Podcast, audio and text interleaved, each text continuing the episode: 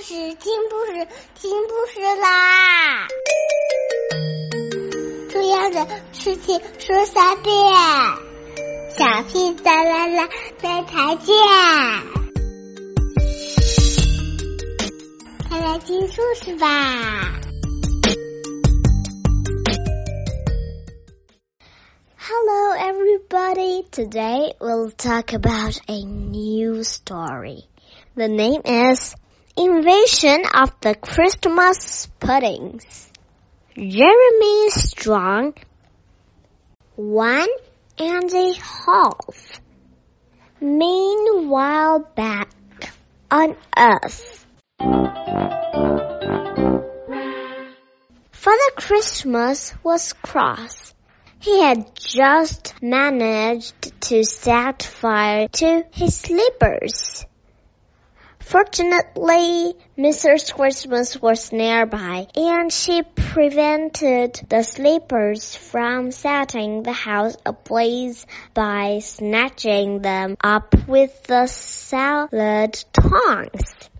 She plunged the flaming footwear into the sink, where they hissed, spat, and sunk out of sight. What on earth did you think you were doing? she shouted. I was trying to warm them up, cried Father Christmas with exasperation.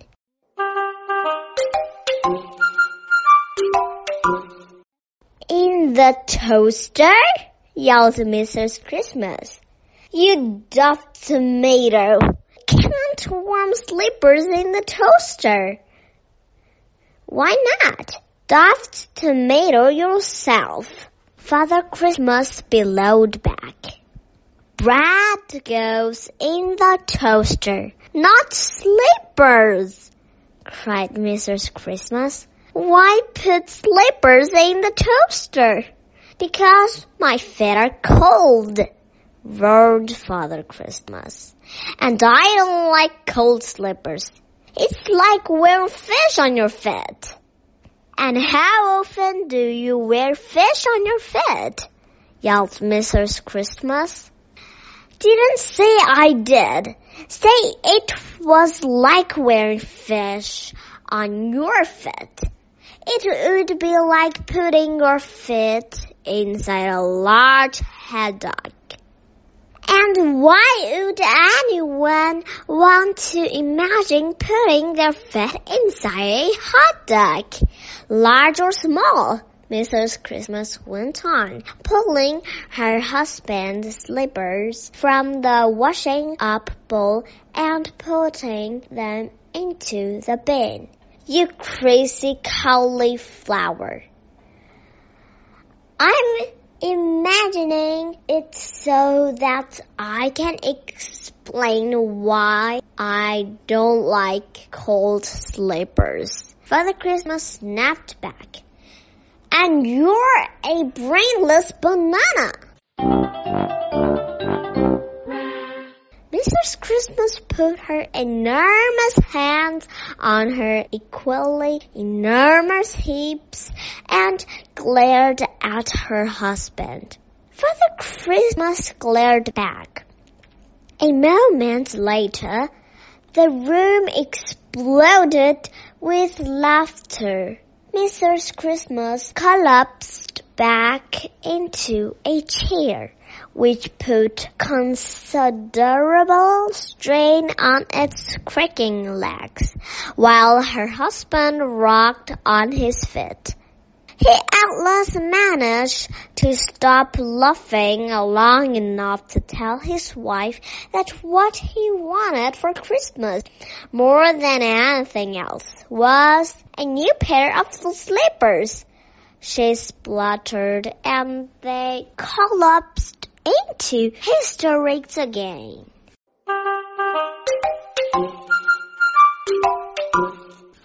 Father Christmas pulled on his boots, still chuckling to himself. He paused for a moment, and a frown slowly appeared on his forehead. Why is there only one day for Christmas? It's my heirs. Other people get the whole year to do things. I get one day, and that's a holiday for everyone except me. It's not fair. There, there, calm down, my big red Jalvin. At least you have your lovely new sleigh. They gazed out at fabulously shiny rocket sleigh. And overnight frosting of snow had given the ship a magical glitter. Father Christmas slipped a loving arm round his wife's waist. Or at least he slipped his arm around as much of it as he could manage, considering her size and his. Meanwhile, Mrs. Christmas carried on knitting the cardigan she was wearing. It had a habit of unraveling at the bottom because she didn't know how to cast off.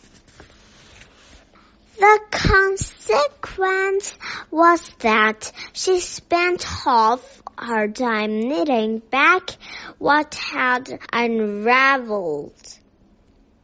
She had to keep a ball of wool and needles with her all the time.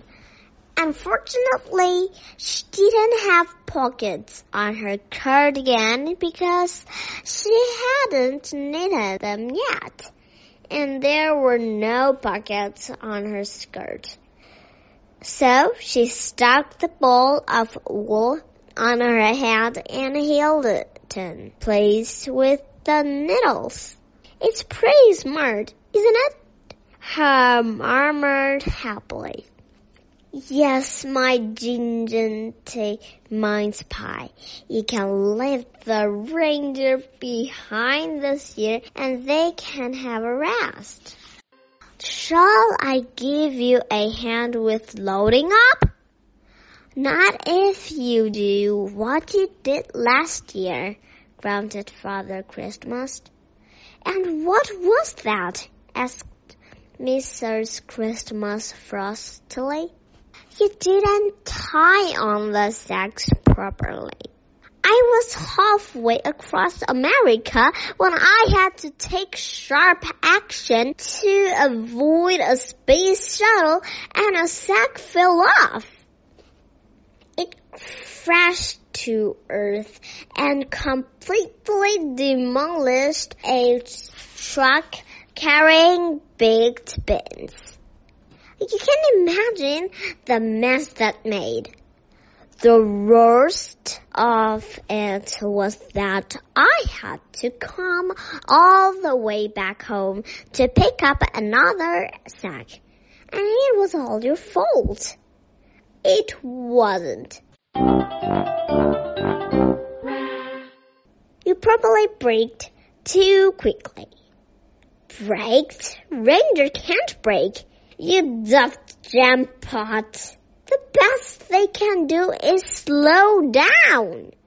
Then you shouldn't have been driving so fast, sniffed Mrs. Christmas. But I had the whole world to get around in one day. I can't dull though. Honestly, sometimes I think your brain has been boiled in a pan for a week. Why do you need to load up now? Anyway, it's days before Christmas is upon us. Father Christmas groaned. He had explained this three times already. I need to test the new sleigh. I want to see how it performs with a full load. If there are any problems, I want to know about them now, not on Christmas Day. Mrs. Christmas knocked him with a fat elbow. Go on. You just want to have a whiz round in your new toy. You're a boy racer at heart. That's what you are. I suppose you'll miss lunch too. I'll make you some sandwiches. Alright, this chapter is done. So today we'll just read here. Bye bye. Have a good dream. Do you like to eat Christmas pudding? You can tell me. Thank you and